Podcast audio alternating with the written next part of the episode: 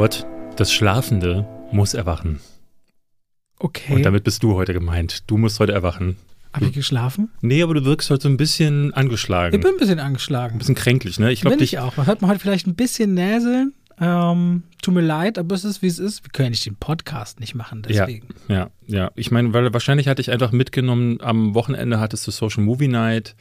Und ich glaube, die ganze Energie ist letzte Woche in die Freude geflossen, die wir für den Film, den wir da gesehen haben, auch äh, jetzt zweimal gesehen haben, die wir dafür empfunden haben. Ich war lange nicht mehr so begeistert, du lange nicht mehr so begeistert. Wir reden heute unter anderem über den wichtigsten Film des Jahres, meiner Ansicht nach. Ähm, vorher habe ich aber zu diesem Film, äh, beziehungsweise zu dem Vorgängerfilm natürlich, habe ich zu Dune ein Trivia mitgebracht. Okay. Und zwar, äh, ne, wir reden nachher nochmal genauer über die Version von 1984, die David Lynch gemacht hat. Ne? Ich weiß nicht, ob ihr das äh, gehört habt.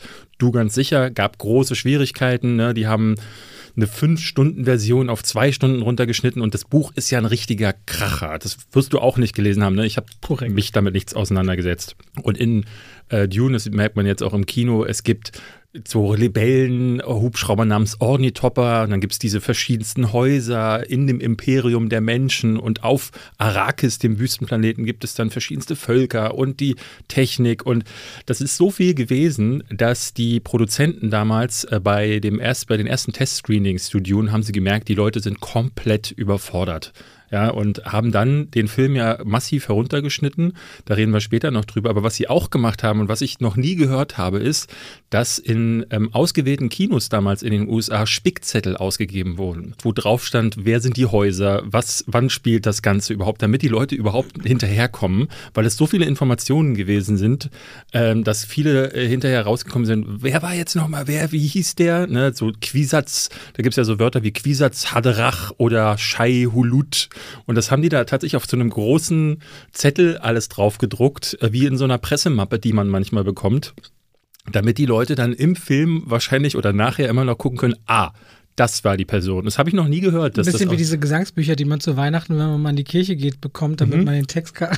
Das ist total abstrus. Das ist, äh, also das hätte ich gerne gesehen, dass so Leute so blättern. So, äh, Moment, wer war das jetzt? Äh, Prinzessin Ira, Irolan oder wie die heißt so. Und äh, ja, es gibt also einen Film in der Geschichte des Films, wo es Spickzettel für gab. Den hätte ich gerne mal gesehen, wie der aussieht. Vielleicht kann man den sogar online noch finden. Fall- Falls ihr das wisst, schreibt uns gerne. Grundsätzlich kann ich das aber auch verstehen. Das kommen wirklich viele, viele Muhadid und so viele Sachen zusammen. Isan Al-Gaib und so, da muss man erstmal klarkommen. Ja. Aber wir werden nachher darüber sprechen, dass es einer jetzt geschafft hat, diese Sachen einem einzuhämmern, ohne dass du hinterher rauskommst und denkst, okay, das war jetzt viel zu viel, fühlte sich wie Biologieunterricht an.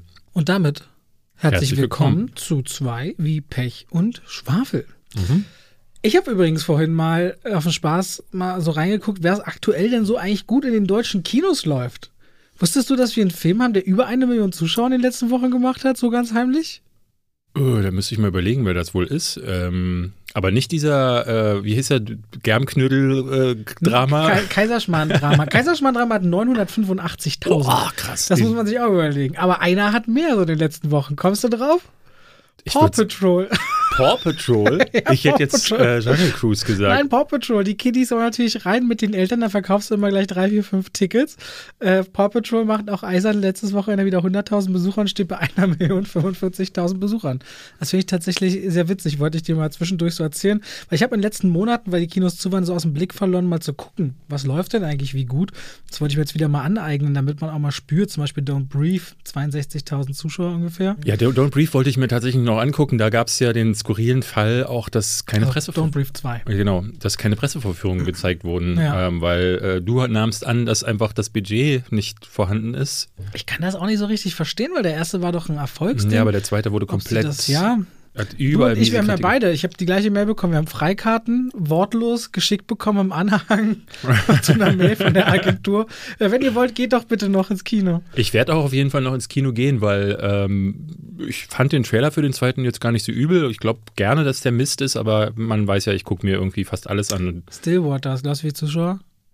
ah, wahrscheinlich auch so viel wie äh, Don't Brief, oder? Don't Brief hat 62.000. Ja. Stillwater geht so Richtung 13. Oh, oh Gott. So ein guter Film, so schade. Bitte, steht da was von Malignant? Was das? Nee, leider gerade, nee. Also diese Seite, die, die kann ich ja mal sagen, die, der, der, die sieht auch immer ein bisschen aus wie eine Kartoffel. Ne? Okay. Aber er macht das seit vielen Jahren Inside Kino, heißt Ja. sie, und gibt sich da echt immer Mühe und auch Schätzungen, Prognosen, nimmt auch so wie so Wetten von seinem äh, Publikum ab, wie wird ein Film sein und wie wird er laufen. Aber es sieht halt noch aus wie Windows 98 Sieht wirklich schrecklich aus, ja. Aber trotzdem, alles Wichtige steht drin und Malignant ist tatsächlich nicht dabei. Oder Aber war, Leute- war der die Woche davor oder der, war der jetzt in der Woche? Ach so, nee, ich habe hier nur was vom, Malignant war, glaube ich, letzte Woche. war letzte Woche. Oder vorletzte Woche schon? Ich weiß es gar nicht. Warte mal, ich- ich kann noch mal kurz für dich gucken. Ich sehe nur, wie der gestartet ist, wenn dann. Und Also bei, bei Stillwater, wir haben ja hier in dem Podcast 45.000 Zuschau- äh, Zuhörer. Also das heißt, dass jetzt hier noch mindestens 30.000 Leute von So. euch ins Kino gehen müssen. Wir haben den jetzt über den grünen Klo gelebt, äh, gelebt, gelobt. Malignant ist mit ungefähr 12.000 gestartet am ersten Wochenende. Aber ich Okay. bin gespannt. Ich habe ganz viele, in in unter meiner Dune-Kritik habe ich viele, viele Leute gelesen, die sagten, hey, das ist, klingt ja alles super. Dann sind wir jetzt, ich bin, ich freue mich schon auf einen Mega-Flop. Denn der letzte von Denis Villeneuve, der Blade Runner, was nochmal ein anderes Thema ist, ne, da haben wir nicht so eine große IP, das ist nicht so, das hat nicht so diesen Franchise-Gedanken verfolgt und schon der erste Blade Runner war ja ein Flop.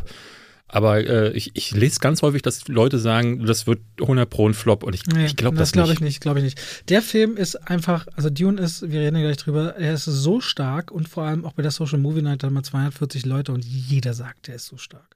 Und vor allem viele sagen, will ich nochmal sehen, Mhm. will ich in OV sehen. Leute wie Dennis von den Pete's Meets und viele andere gleich so, ich will, will jetzt hier sitzen bleiben, ich will Teil 2 sofort sehen und so weiter und so fort. Also die. Reaktionen sind sehr bombastisch. Auch die Kritiken von uns beiden gehen durch die Decke. Der Cast ist auch was anderes als Blade Runner, Ryan Gosling, Harrison Ford in allen Ehren, aber das sind nicht große Kinomagnaten, unbedingt in erster Linie. Ryan Gosling ist auch cool, aber Timothy Chalamet zieht in einer Zielgruppe. Jason Momoa zieht in einer großen Zielgruppe. Genauso dann äh, die Dave, Wüstenmaus Dave- zieht in einer großen Dave Zielgruppe. Bautista, Josh Brolin und dann Oscar Isaac gibt dir wieder so ein bisschen diesen Independent-Charakter rein. Also das- die sind alle aus krassen Franchises und Welten, dieser Cast unter anderem. Also das äh, ist eine ganz andere Nummer. Ja. Aber trotzdem musste er auch viel einspielen, der Film. Ich wünsche es ihm sehr. Wollen wir heute, wenn wir darüber reden, über was, was wir so gesehen haben, wollen wir Dune so ein bisschen hinten machen zur Brücke und über die anderen erstmal reden? Genau, ich würde sagen, also das Hauptthema wollen wir heute mal über die Entstehung von Dune sprechen und zwar von Dune als großes Franchise. Ähm, da ja, gab es ja so einige Versuche. Wer mich und meinen Kanal kennt, weiß, ich habe über einen davon mal gesprochen. Das machen wir nachher.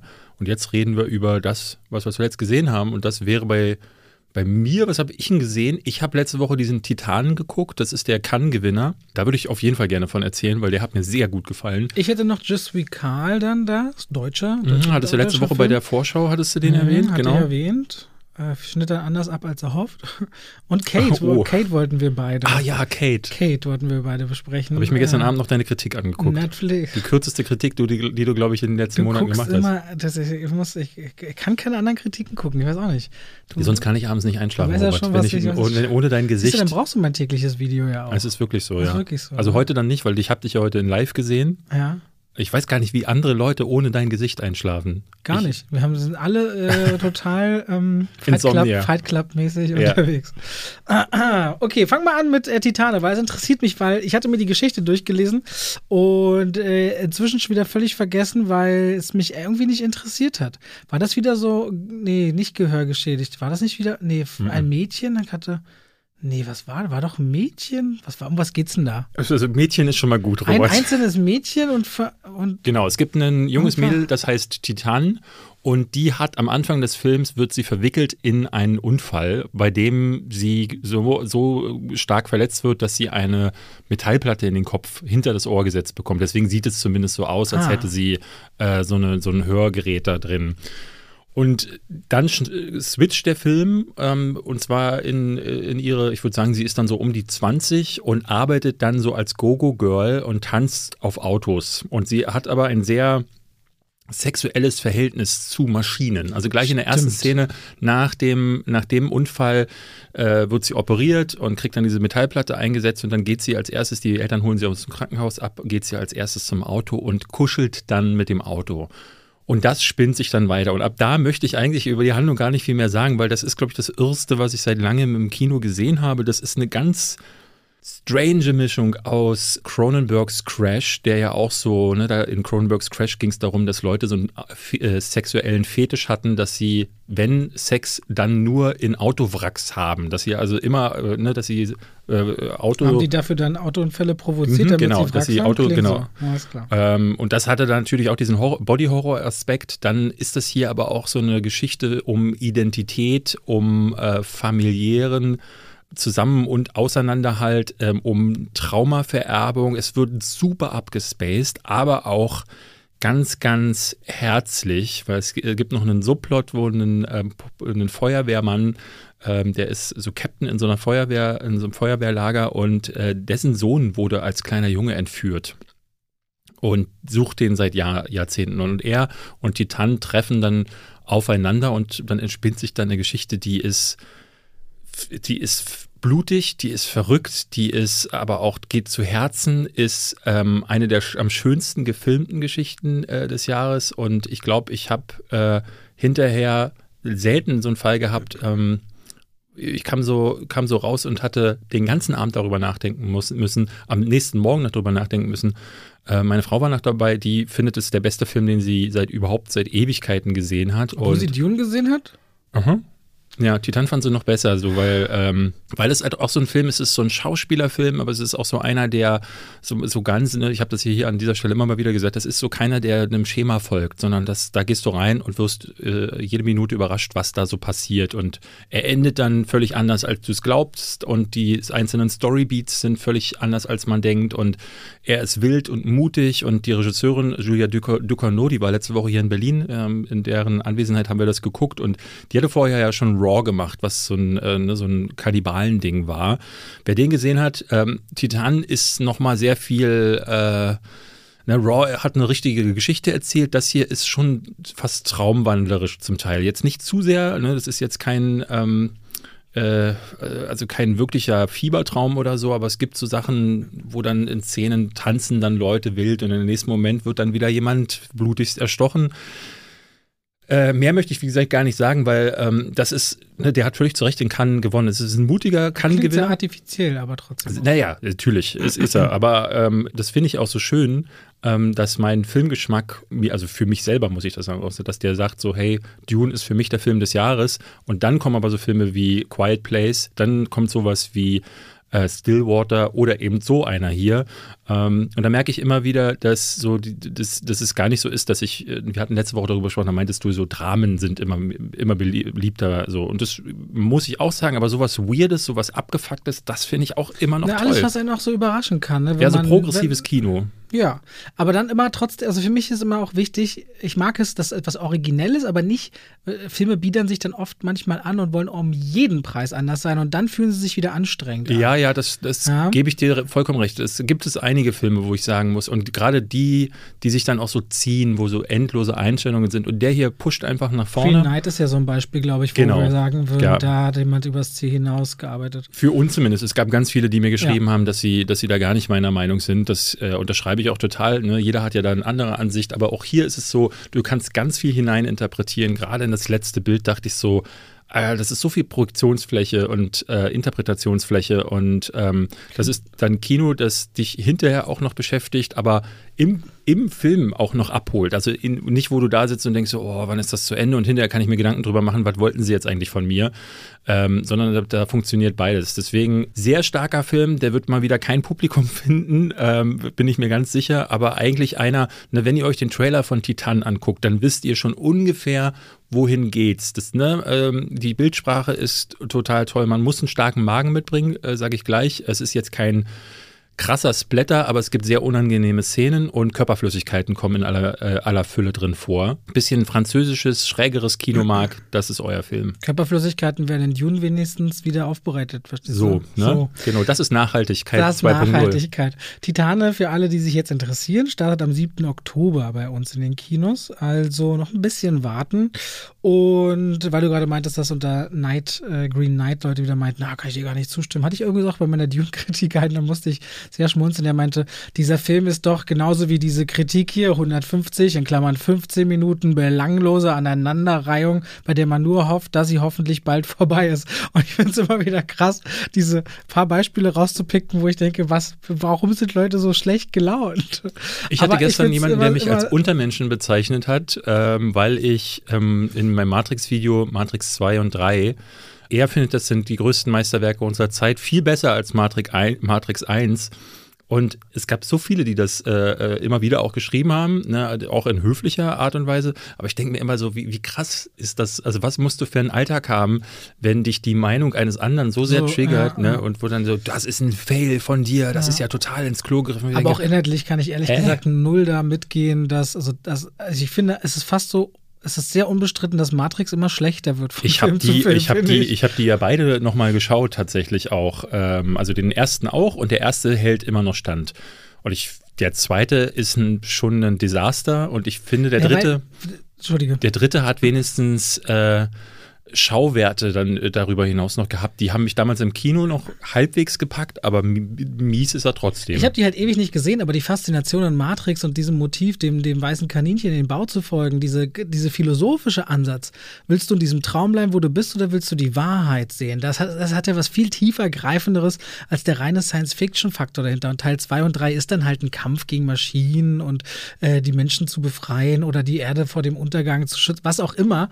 Aber auf jeden Fall ein sehr viel stringenteres und dann auch so mit dem Architekten und so auch so pseudo aufgeblähtes äh, Konstrukt gewesen. Eins fühlte sich für mhm. mich immer wie eine sehr organische Suche nach der Wahrheit an und äh, von einer Figur, die ständig spürt, irgendwas ist hier nicht richtig in meinem Leben. Und das war viel greifbarer, fand ich einfach. Immer. Wie fandst du den Trailer? Von Teil 4, also ich bespreche auch Trailer. Ich meinte, es fühlt sich erstmal sehr nach Teil 1 so ein bisschen an, dass die beiden sich jetzt auch nicht kennen und die ganze Action verläuft sich so in einem Film, wo ich sagen würde, würde man mir nicht sagen, das ist Matrix 4, würde ich das, äh, also auf diesem Franchise aufbauen, könnte das auch irgendeine Action-Thriller-Dings sein. Sieht mir auch nicht so richtig erkennbar aus, als wäre das unbedingt, unbedingt mit Matrix ver, ver, verwoben, wie die anderen Teile. Weil er, ähm, also ich, ich hatte dir am Abend davor geschrieben, als nur diese Teaser da waren und ich, ich schrieb dir ja, dass ich sehr überrascht bin, dass das ganze Color Coding, das der erste ja eingeführt hat, also das war ja ein ganz wichtiger Punkt, dass alle Szenen, die in der Matrix gespielt haben, sehr grün beziehungsweise blaustichig, je nach Version, die man guckt, äh, gesehen äh, gewesen sind. Und dass dann die Szenen, die in der realen Welt gespielt haben, die waren eher so entsaturiert. Mhm. Dadurch hattest du eine klaren, klare Trennung und es war, war ja Teil des Ganzen. Ne? Das hatte, und jetzt ist alles so sonnendurchflutet, was natürlich damit zu tun haben kann, dass am Ende von Revolutions, also dem dritten Teil, wird ja diese Matrix, glaube ich, rebootet und dann wird so eine friedliche Zukunft aufgemacht und da ist ja auch so ein Sonnenaufgang zu sehen. Und ich weiß nicht, ob es das ist oder ähm, ob die jetzt einfach alles über den Haufen geworfen haben. Aber ich habe sehr viel Kritik von Leuten gelesen, die geschrieben haben, also einer der visuell beeindruckendsten und mit dem größten Wiedererkennungswert äh, äh, der letzten Jahrzehnte ist jetzt zu einem Blockbuster geworden, der aussieht wie alle anderen. Ja, und das finde ich eben auch. Ich, ich finde es vor allem dann, also was ich zum Beispiel gar nicht mag, ist der Moment, in dem man im Trailer schon sieht, dass Neo sehr viele Kugeln aufhält. Mhm. Weil der Moment, als er das erste Mal eine Kugel aufhält, an Teil 1, ist der Moment, in dem er quasi das da meistert und den Code versteht. Und ich finde, wenn man einen solch ikonischen Moment dann mit, und jetzt hält er 100.000 Kugeln auf, gefühlt macht, dann verrät man so ein bisschen eine ganz wichtige Identität. Und äh, ich, ich mag sowas nicht, wenn man nur seine, und auch so selbstreferenziell, ich finde, das tut dann immer auch so ein bisschen weh, sich auf seine eigene erste Arbeit zu beziehen. Also für mir schmeckt der Trailer noch nicht wirklich gut. Ähm, da wird sicherlich auch noch einer kommen. Aber aus der Position heraus, muss ich sagen, hat das dann relativ leicht, dass ich im Kino äh, mich äh, noch darauf freue oder überrascht werde. Ja, es gab eine. Es Nur, sind wir mal ehrlich, nach Teil 2 und 3, wenn der Film jetzt ein Jahr später käme, würde man sagen, oh, noch einen vierten Teil, jetzt mhm. ist halt eine lange Pause. Das erhöht den Druck nochmal, aber bewiesen hat man in der Reihe noch nicht, dass man frische Ideen hatte. Ja, ja. Deswegen schauen wir mal an der Stelle. Ja, ich bin auch, äh, also ich muss sagen, ich bin nicht ganz so skeptisch wie du, weil ich erstmal, ähm, ich hatte mich. auch den Trailer zu Snake Eyes. Äh, ich, ich fand ihn tatsächlich äh, nicht, nicht so schlecht. Ähm, es gibt ein paar Bilder, die ich gut finde. Mir hat so dieser, dieser Money Shot gefehlt, so, wo ich dachte, so, weil auch viel am Ende wird, ist das halt wirklich so im Sekundenbruchteilen werden diese Schnitte abgehandelt. Dadurch habe ich, mein Auge konnte sich gar nicht setteln. Was ich schwierig finde, ist, dass, ähm, wie du selber sagst, auch sehr, sehr vieles daran erinnert an den ersten Teil. Man, man, man trifft sich wieder, man ist wieder so, sie wissen wieder nicht, was, was Phase ist. Und hat wieder Alice im Wunderland. Genau, Morpheus ist jetzt scheinbar jung. Aber schön besetzt mit dem aus äh, Candyman, dessen Namen ähm, schon wieder Abdul, Ab, Sahi Abdul, der Zweite. Ja, ja, ich könnte jetzt gucken, aber ja, ich gieße mir ähm, Wasser ein. Und da, da dachte ich dann auch so, hm, okay, vieles ist wie vorher und ich weiß nicht, ob du, das, ich bin ja da mal ganz tief dann irgendwann auch drin, weil ich da sehr, äh, ne, weil ich dann auch neugierig bin und es gibt wohl schon Leaks, da habe ich mich nicht drüber informiert, aber es gibt jede Menge Theory-Videos und ich weiß nicht, ob du den Shot gesehen Was hast. Was für Videos gibt Theory, Theory-Videos. Okay. Ähm, und ich weiß nicht, ob du den einen Shot gesehen hast im Trailer, wo sie in einer Art Kino sind und im Hintergrund Matrix läuft. Hast du das gesehen? Mm, ja, also gesehen, aber nicht wahrgenommen wahrscheinlich. Ja, ähm, und deswegen gibt es so erste Theorien, dass das möglicherweise, dass er sich selbst spielt. Das finde ich super wild. Er spielt sich selbst und äh, das quasi, also er spielt Keanu Reeves, der den Film Matrix gedreht hat und das aber, das trotzdem innerhalb der Matrix passiert ist, um die Menschen zu kontrollieren. Und die Maschinen haben quasi den Menschen erlaubt, einen Film namens Matrix zu produzieren das klingt super weird, aber. Äh, Matruschka. Matruschka, ja. ja. Und ich dachte so, das könnte hinkommen, weil viele Theorievideos, die man sich so angucken kann, die deuten zumindest auf ähnliche Sachen hin. Und dann dachte ich aber auch, wenn sie das wirklich machen, ich glaube, dann verlasse ich den Kinosaal, weil das ist so absurd und äh, klingt so scheiße, dass ich das auf gar keinen Fall sehen möchte. Ich glaube halt auch so viele Theorien, äh, die bauen immer so einen Druck auf und egal wie so ein Film dann wird, geht das immer ein Stück weit nach hinten los. Stell dir mal vor, bei Spider-Man Spider No Way Home gibt es keinen Andrew Garfield und keinen Tobey Maguire wie angepisst werden die Leute sein nach zwei, drei Jahren so, ja, jetzt kommt das Multiverse und da und die müssen und so weiter. Das war ja ein bisschen bei Wonder Vision, wo alle gesagt haben, Morpheus steckt hinter allem, äh, nicht Morpheus, sondern Mephisto steckt hinter allem ja. und dann war ja das halt nicht und ganz viele sind dann tatsächlich enttäuscht. Ja, äh, Andrew ich, Garfield hat auch nochmal gesagt, er ist nicht dabei, jetzt wieder, gut, weiß man eben nicht, ob das eben so ist, aber ja. ich finde diese Theorien und dieser Hype ist dann auch, kann schnell nach hinten losgehen. Aber es ist tatsächlich mal einer der Trailer gewesen, wo du wieder das Gefühl hattest, das Internet stand mal wieder Kopf. Also äh, die, die Teaser, die dann am Tag vorher online gingen, und auch ich war erstmal gepackt und ich dachte so, ich, ja, also ich habe ja die ganze Zeit Angst gehabt vor dem vierten Teil, obwohl ich mich irgendwie heimlich drauf gefreut habe. Und jetzt bin ich intrigued, sagen wir es so. Aber noch nicht so, dass, also wie, wie bei dir ist meine Skeptis, äh, Skepsis auf jeden Fall nicht vom Tisch gewischt. Und die Wachowskis, jetzt ist es ja nur Lana Wachowski, die den macht, die haben in der Vergangenheit für meinen Geschmack nur ein einziges Mal gezeigt, dass sie was können und das war bei Matrix 1. Sind wir auf jeden Fall gespannt und ich glaube, meine persönliche Fortsetzung, wenn sie dann irgendwann mal im Kino kommt, überhaupt wird äh, Top Gun 2.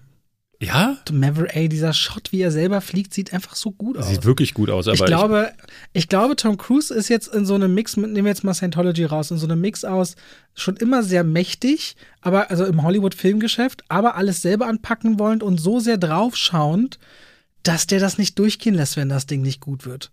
Die ganzen letzten Filme waren ziemlicher Knaller mit ihm. Ich habe ja auch Barry, Barry Seals geliebt. Ja. Mega cooler Film. Ich fand der aber letzte, den ersten Top Gun schon nicht gut. Ja, gut, der, aber da, dem ja, aber ich glaube, dem traue ich zu, dass er einen richtig knaller zweiten ja. Film macht. Traue ich dem zu. Also bisher war ja von, also selbst die Mumie fand ich nicht so schlecht wie alle stimmt, anderen. Stimmt, die Mumie, dieser Schrei. Den fand ich nicht schlecht. Ja, ja, stimmt, aber das Monsters Universe von Universal haben sie tatsächlich versenkt mit dem Film. Ja, na klar. Also ich kann auch, ja. ich glaube jedem, der sagt, äh, er fand den Katastrophe und äh, äh ich weiß nicht warum, aber der hat mich trotzdem unterhalten und alle von Tom Cruise, also selbst dieser Oblivion, den ich auch gar nicht mal übel fand, also eigentlich hat der in den letzten Jahren keinen einzigen Fehlgriff gehabt, deswegen glaube ich dir, dass der gut wird, aber eine Fortsetzung, auf die ich mich freue, nee, das würde ich jetzt nicht sagen. Ja, doch, da habe ich, da ich echt diese eine Shot wieder mit dem Flieger. Ich denke immer wieder daran. Das ist krass, ja. Ja, und ich glaube. Ich freue mich auf die nächsten Mission Impossible tatsächlich. Das könnte ein Screen X-Film sein. Ja, aber da ist, die, ist der letzte Film nicht so lange her. Ich meinte jetzt mit einer langen, langen Pause. Der letzte Mission Impossible war so grandios, das wird auch mega gut. Ähm, Reden wir über Kate? oder ich rede mal kurz, ich mal kurz Je suis Carl. Ich bin ja aber auch bei den alleingesehenen Filmen nicht ganz so ausführlich wie du, aber mich hat der interessiert, dass der äh, neue Film von Christian Schwocho, der hat ja Bad Banks, krasse, äh, gute Serie gemacht, auch bei The Crown mit inszeniert, der bist ja nicht so der Serienmensch, ähm, mit Luna Wedler und Janis Niewöhner in den Hauptrollen. Luna Wedler habe ich ja geliebt in Das schönste Mädchen der Welt. Hast du den inzwischen mal gesehen? Nein. Äh, Wirklich, wenn du mal kannst, tu das. Und Janis Niewöhner, ähm, sie spielt Maxi, die mit ihren Eltern, die Eltern sind so ein bisschen Hippie, Vater Deutscher, Mutter ist Französin, hat noch zwei kleine Brüder und es kommt zu einem Anschlag in der Wohnung von denen. Ihre kleinen Brüder sterben, ihre Mutter stirbt, der Vater überlebt. Weil der Vater ein Paket annimmt für eine Nachbarin, die nicht zu Hause ist und das bei sich zu Hause hinstellt, weil damit die Nachbarin es abholt, dieses Ding geht hoch, ist eine Bombe. Und die beiden natürlich am Boden zerstört. Und die beiden äh, finden auch nicht so richtig zueinander. Der Weg von Tochter und Vater fangen an, sich so ein bisschen zu trennen. Und Maxi lernt einen Jungen kennen namens Karl, der ihr so, weil die Presse sie verfolgt auf der Straße, sind natürlich aufmerksam auf diese Geschichte und wollen am liebsten so bildmäßig erste Stimmen und so. Und äh, der rettet sie auch in so ein Lokal und sagt, hier, nimm mein Cappy und so und lauf damit, dann erkennt dich vielleicht keiner so schnell. So kommen die so ein bisschen ins Gespräch. Und er ist aber selbst ein sehr politisch engagierter und erkennt in ihr so ein bisschen eine Schlüsselfigur, in ihrem Opfersein, das auszunutzen. Weil was der Film ganz früh macht und revealed, nach zehn Minuten, ist, dass er der Attentäter ist.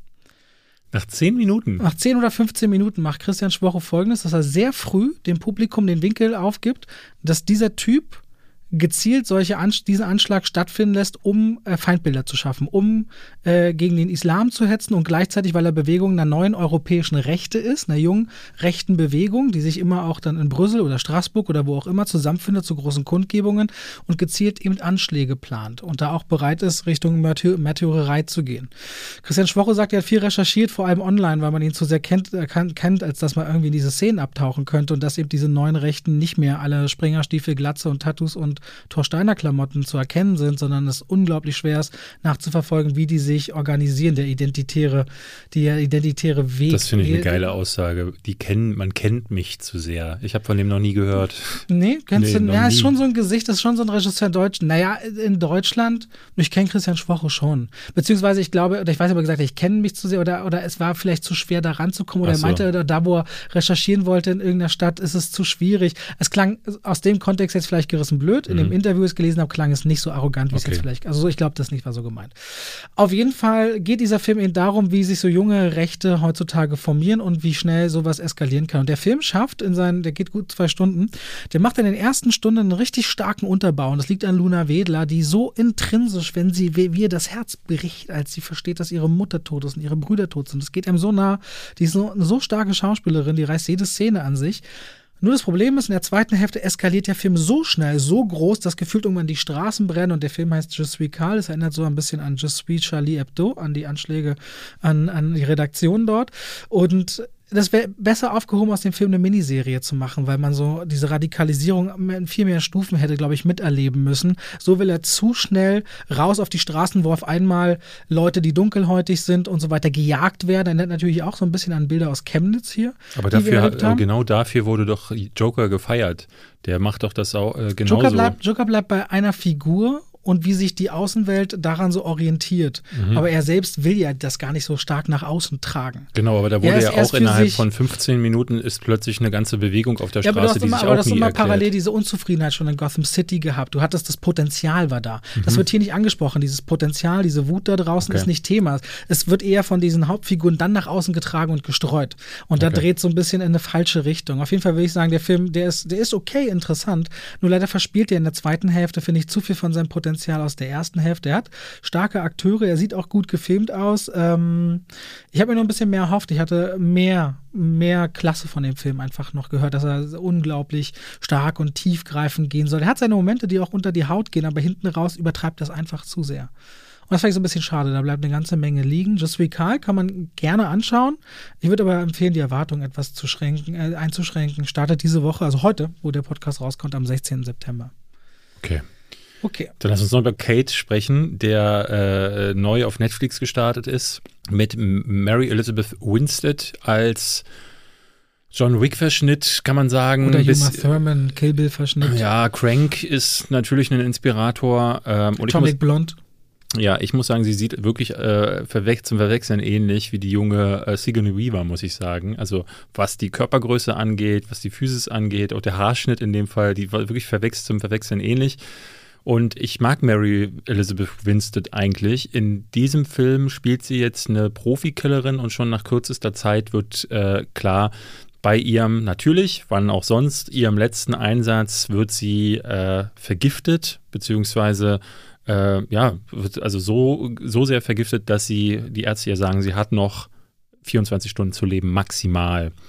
Und dann beschließt sie, irgendwas zu tun. Ja, das, ihre, ihre Ziele werden mir nie ganz klar. Also sie zieht dann los und will dann, begibt sich in, in, Japan, wo sie, oder Tokio ist sie, glaube ich. Ja, sie ähm, will sich rechnen an dem, der ihr das angetan hat. Das genau, aber das, ja, nee, wobei, also finde ich, dieses, dieses, Motiv ist nicht so klar. Sie zieht dann los, sagt dann so, äh, wer ist das jetzt gewesen? Und dann zieht sie mal hier hin und darüber. Und äh, mir ist nicht klar geworden, was denn dann eigentlich passiert, wenn sie, wenn sie äh, sich zu ihrem Obermods durchgeschossen hat, weil will sie antworten, was will sie eigentlich? Ihr letzt, am Anfang sagt sie noch, sie wollte immer Familie haben, das Leben wurde ihr aber nie gegeben, weil sie, wie das auch so typisch ist, von einer äh, Organisation wurde sie im Kindesalter schon regelrecht umprogrammiert und zu einer Profikillerin ausgebildet. Und äh, äh Teil dieser Organisation ist Woody Harrelson, was dessen Charakterentwicklung angeht, das kannst du dir in den ersten 20 Sekunden erraten.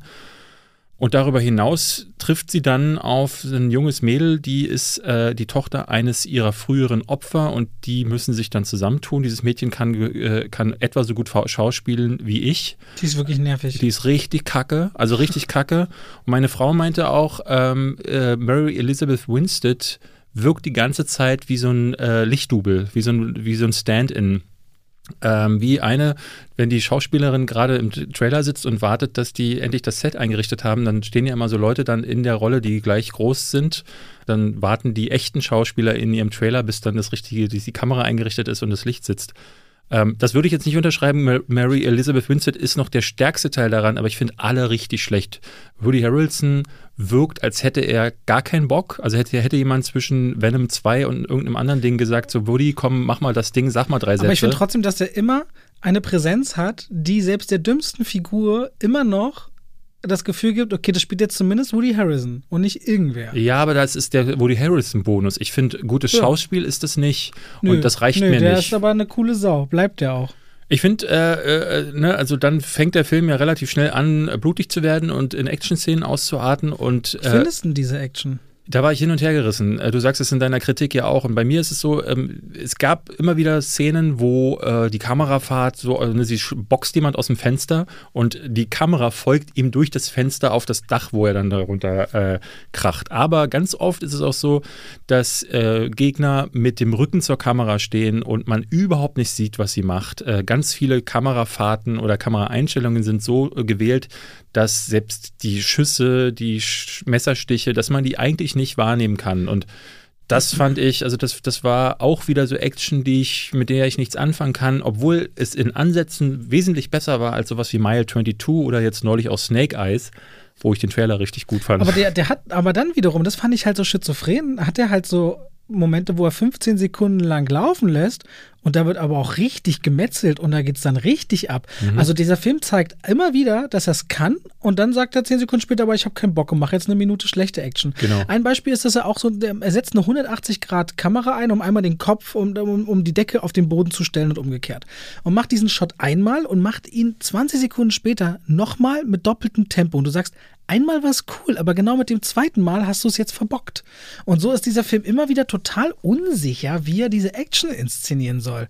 Also das war beim Sehen so, als hätten zwei Regisseure äh, sich die Szene in der Mitte geteilt und der eine inszeniert die erste Hälfte und der andere die andere ganz merkwürdig bei Kate. Hat man selten. Ja, und äh, ich fand das, also er wurde gegen Ende immer schwächer. Also er bremst dann immer wieder aus. Die Action wird nicht stärker, sondern es wird eher schlechter. Und ähm, auch, äh, weil sie ja ne, im Begriff ist, quasi immer mehr abzubauen körperlich, bremst der Film immer wieder auch ab. Und also ich hatte das Gefühl, das Finale war eine absolute Katastrophe. Das war, das war gar nichts. Also der war minimal besser als dieser Jolt, den ich neulich besprochen hatte mit äh, Kate Beckinsale, der ja so ein Amazon Original war. Aber ich hatte so Vergleiche gelesen, da Leute meinten so, oh, endlich mal wieder ein John Wick mit Frauen, also so wie Atomic Blonde. Nee, das ist absoluter Quatsch gewesen. Das hat mir überhaupt nichts gegeben. Das sind höchstens die Inspirationen äh, an Filmen, aber ja, da also die Optik war krass. Ich muss sagen, so was die mit aus, der, aus den Bildern rausgeholt haben, da ist Tokio aber auch ein sehr dankbares Setting mit sehr neonverhangenen äh, Seitenstraßen und so. Das war toll gemacht. Es gibt aber auch so eine, so eine Fluchtsequenz mit einem, mit einem Auto mit Unterbodenbeleuchtung, sieht aus wie eine Zwischensequenz aus Need for Speed Underground 2. Das ist ganz fieses CGI und äh, ja, das, das ist ein Film, der mehr als, also der ist wirklich Style over Substance in jeder Hinsicht und ansonsten kann ja gar nichts. So ist es halt. Aber wir haben drüber geredet. Wir haben ihn gesehen. Wir haben ihn gesehen. Bevor wir gleich zu Dune kommen und dem 80er-Version von Dune und der Entstehungsgeschichte zu Dune, also ganz viel Dune, den man, glaube ich, eigentlich Dune ausspricht und nicht Dune. Ich Das glaube, wir Deutschen machen das falsch, Ja, äh, weil das, äh, es heißt, glaube ich, eigentlich Dune. Aber klären wir gleich, denn jetzt kommen wir erstmal zur Werbung. was ist es denn, Robert? Sag doch es mal. ist, Achtung, Achtung, fängt Ja? mit K an. Koro, Koro. Drogerie. Unglaublich. Krass, wie ich darauf gekommen bin. Unglaublich. Wie könntest du mit so einer äh, schlechten amerikanischen Synchro sprechen? Ist Koro Drogerie. Unglaublich. Nee, ohne Witz. Leute, Großpackungen, hallo, Großpackungen, haltbare Lebensmittel in großen Mengen. Seien das 5 Kilo Reis oder sei das Agavendicksaft, seien das richtig geile Snacks, ohne Witz. Äh, Erdnüsse äh, mit Barbecue-Kruste äh, verpackt zum Beispiel oder du hast äh, Erdbeeren mit weißer Schokolade. Die haben wirklich sehr abgefahrene, doch etwas dickmachende und auch sehr gesunde Snacks, aber das geht auch bis hin zu Tiernahrung beispielsweise, die bei euch zu Hause im Haus, David, ja auch äh, regelmäßig gebraucht wird. Haben die unglaublich viele haltbare Lebensmittel und die müssen dann nicht extra noch zum Einzelhandel. Das verkürzt die Wege, das ist nachhaltig und vor allem sind die Preise sehr transparent. Man kann bei Koro jederzeit also sehen, was hat ein Produkt mal gekostet, wie ist der Preis jetzt und wenn ihr dort bestellen wollt, dann lasst euch erstens nicht abhalten und zweitens könnt ihr mit dem Code Schwafel5, also Schwafel als Wort und direkt die 5 als Zahl geschrieben hinten dran, nochmal 5% obendrauf sparen. Eines meiner Lieblingsprodukte nach wie, her, nach wie vor die geile Schnitte. Das äh, heißt wirklich geile Schnitte, ist lecker. Ganz viel, ganz, ganz wie, wie so Bounty in Bio. Ist geil. Cool, also mit Kokosgeschmack. Mit Kokosgeschmack. Ja, Flocke wäre neulich fast gestorben, weil wir äh, die Koro-Bestellung nicht abgeschickt haben und Flocke wird, ernährt sich quasi nur noch von Hundefutter von Koro und wenn Koro mal nicht liefert, Nee, wenn ihr, wenn ihr, Koro liefert immer. wenn ihr vergesst zu bestellen. das ist der Unterschied. ja, das ist dasselbe. Flocke soll sich auch nicht so haben, Mann.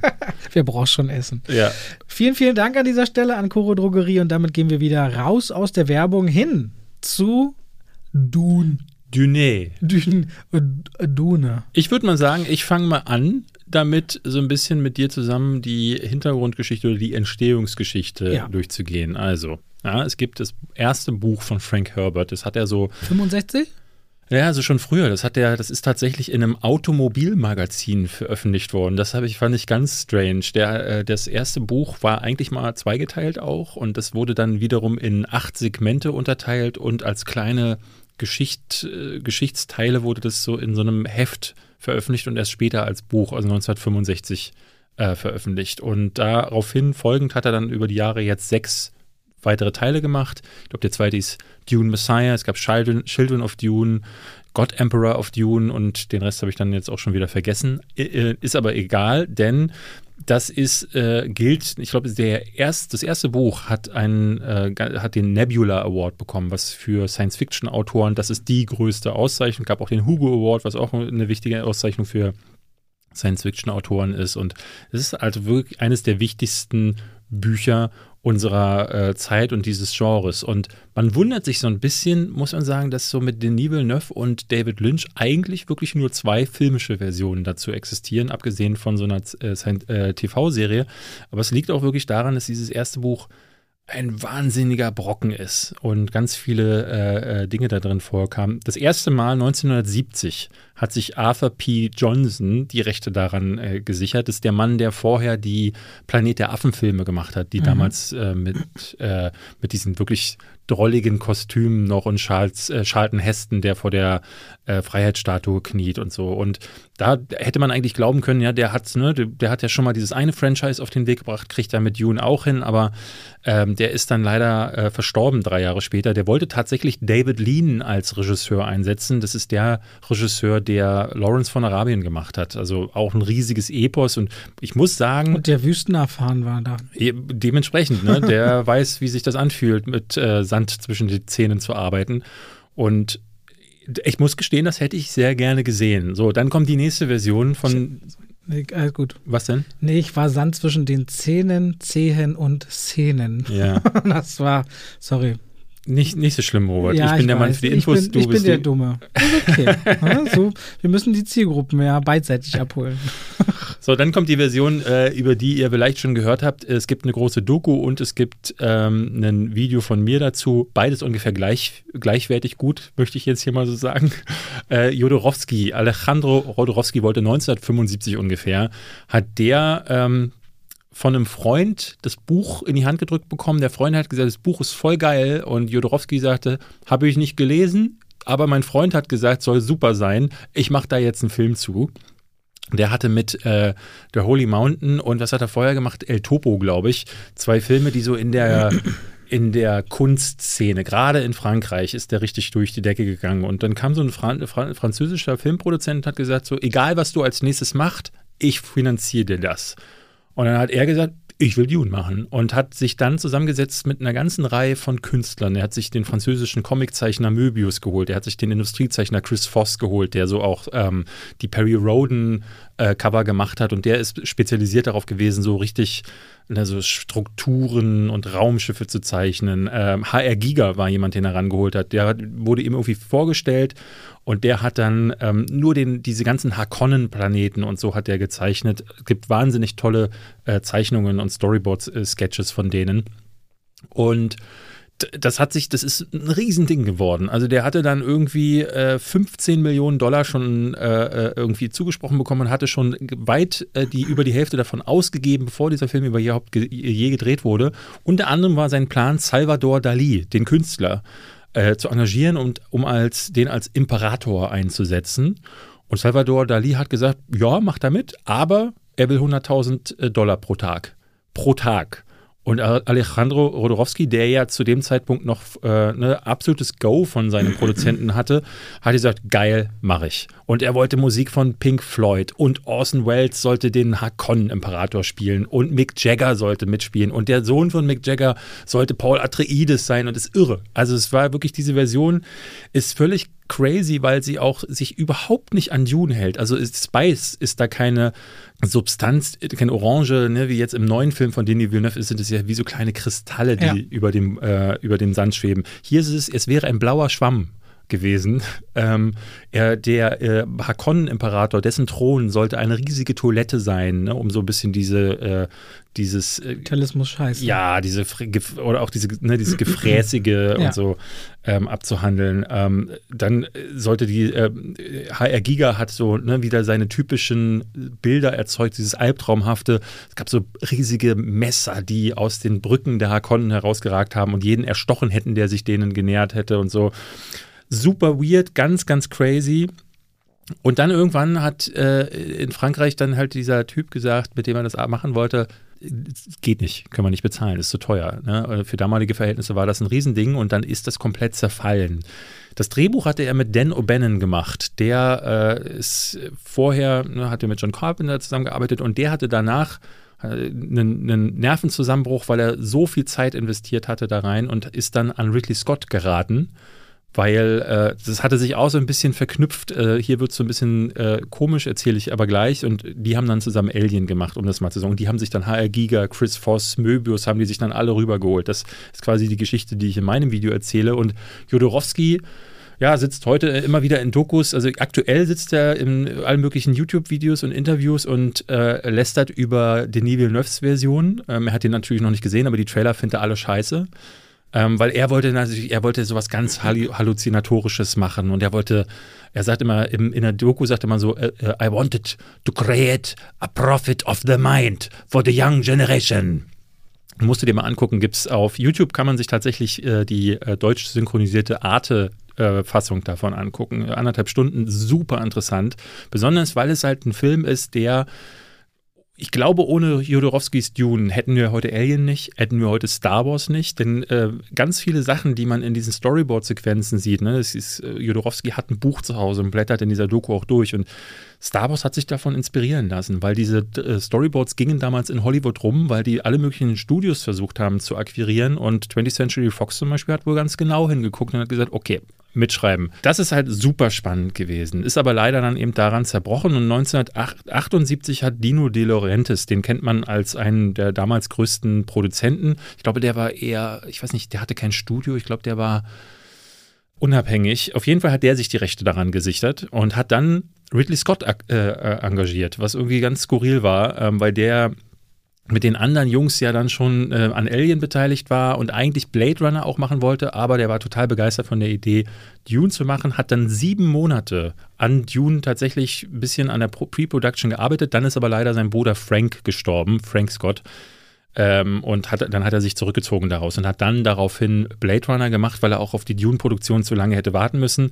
Und 1981 hatte Dino De Laurentiis dann endlich jemanden gefunden, nämlich den jungen David Lynch. David Lynch hatte zu dem Zeitpunkt noch nicht so diese großen Klassiker gemacht. Also, also der Elefantenmensch gemacht. Ne, genau, es war der Elefantenmensch und äh, Razorhead, die beiden hat er vorher gemacht, aber ne, für was man ihn kennt, Twin Peaks, äh, Lost Highway, Mulholland Drive. Mulholland Drive, die sind alle noch nicht entstanden gewesen. Also der dieser, weirde äh, Indie-Regisseur, der war er damals noch nicht, sondern der sollte tatsächlich, ähm, ich glaube, die Rückkehr der Jedi-Ritter sogar inszenieren und hat das abgesagt extra für Dune und hatte auch ein fettes Budget bekommen. Eigentlich muss man sagen, für damalige Verhältnisse, ich glaube, 42 Millionen Dollar. 40 Millionen hat er gekostet. Genau. 40 Millionen hat er bekommen und eigentlich genug Geld, muss man sagen, aber er hat sich hinterher immer wieder beschwert. Bis heute sagt David Lynch, das ist sein großes Versagen seiner Karriere gewesen. Er hätte nicht genug Zeit, er hätte nicht genug Geld gehabt, um die Effekte zu äh, machen, die er wollte. Und musste immer wieder Kompromisse eingehen. Und äh, du hast ihn ja jetzt auch gesehen, ne? Es, das sind zwei. die Effekte, also die Körperschilde sind absoluter das ist geil. Müll. Wirklich. Ja. Ganz groß. Also wie man darauf kommt, äh, auch diese Stadtschilde, das, also das muss man in den 80ern, hätte man auch schon anders lösen können. Muss man, also das sieht so scheiße aus. Ich finde ja. aber auch die Besetzung teilweise katastrophal. Ja, Kyle McLachlan finde ich, der ist viel zu alt, ähm, ist auch nicht wirklich gut. Ich finde auch, ich finde find auch Patrick Stewart der sieht, also der hat überhaupt keine Füße, also die Kampfsequenzen sehen lächerlich aus. Mhm. Ich finde sowohl die Figur des, des, des ähm, Dings Idaho, wie heißt er mit vorne? Duncan Idaho. Duncan Idaho, als auch Gurney, also die sind super ersetzbar. Ja, Duncan Idaho stirbt ja auch ganz unzeremoniell, auch an einer anderen Stelle im Buch. Es gibt ganz viele Veränderungen zur Ja, den Baron finde ich so abgedreht, ehrlich gesagt, ganz cool. Ja, aber auch schon wieder, das ist so cringig. Ich finde zum Beispiel auch Brad Dourif, der spielt ja den Berater, der in, dem, in der neuen Version von David Das Malkin gespielt wird.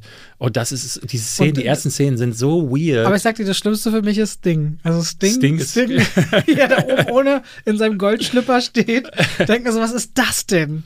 Also was ist, also das mit Sting geht gar nicht.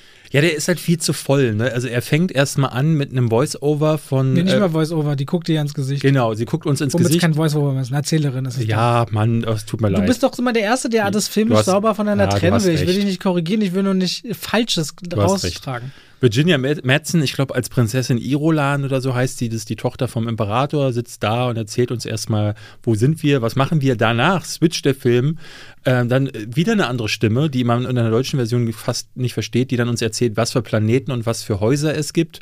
Und danach sind wir dann auf dem äh, Planeten des Imperators. Der Imperator trifft sich mit irgendeinem so langen Gehirn äh, Ding. Okay, kannst du mir dazu mal sagen, was das ist? Weil das ist so ein Traveler, heißen die, glaube ich. Ähm, das sind so Wesen, okay, die, äh, die sorgen dafür, dass diese inter, interdimensionale Zeitreise, äh, äh, nee, Weltenreise quasi funktioniert. Also okay. Also es gibt ja diese äh, Tore, die das, den Weltraum quasi falten und die können, die machen, dass das überhaupt geht, glaube ich. Die werden, das sind Menschen, die in so einen Transformationsprozess gepackt werden. Das sind eigentlich mal Menschen gewesen und sie sind hinterher nicht mehr zu erkennen.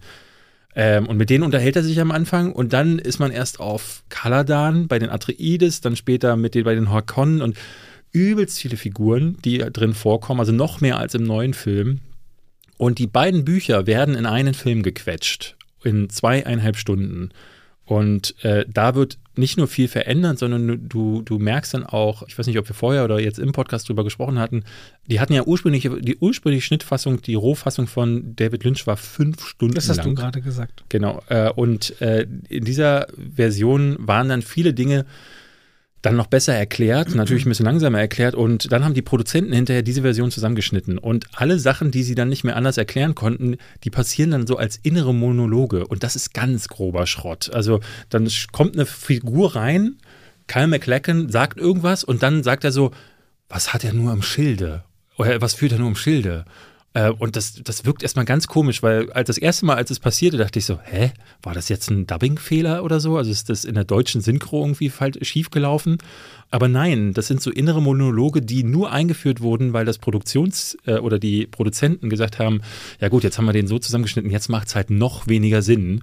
Äh, deswegen brauchtest du wahrscheinlich auch wirklich dieses Spickzettel im Kino damals. Was halt so eine, so eine grundsätzlich dumme Idee ist, also dass Figuren dass du, dass du nicht filmst, was passiert und auch nicht erklärst filmisch, warum eine Figur so empfindet, wie sie empfindet, das ist halt die billigste Form der Inszenierung. Wir hatten das ja zuletzt mit Chaos Walking, wo sie ja mit dem, mit dem Noise, dem Lärm quasi immer sagen, was sind gerade die Gedanken der Figuren. Und das ja. ist eine so nervige und einfältige und plumpe Art der Inszenierung, das ist wirklich, das, da brauchst du dann auch keine Schauspieler mehr, man braucht bloß die Gedanken reden lassen. Und das hat mich massiv gestört bei Dune. Aber klar, wenn du von fünf Stunden auf nicht mal zweieinhalb Stunden rund, nee, zwei Stunden. Zwei Stunden 17 Minuten. Zwei Stunden 17 Minuten runterschneiden musst, dann ist das ja absolut, also keine Ahnung, ist diese lange Version jemals von wem gesehen worden? Nein.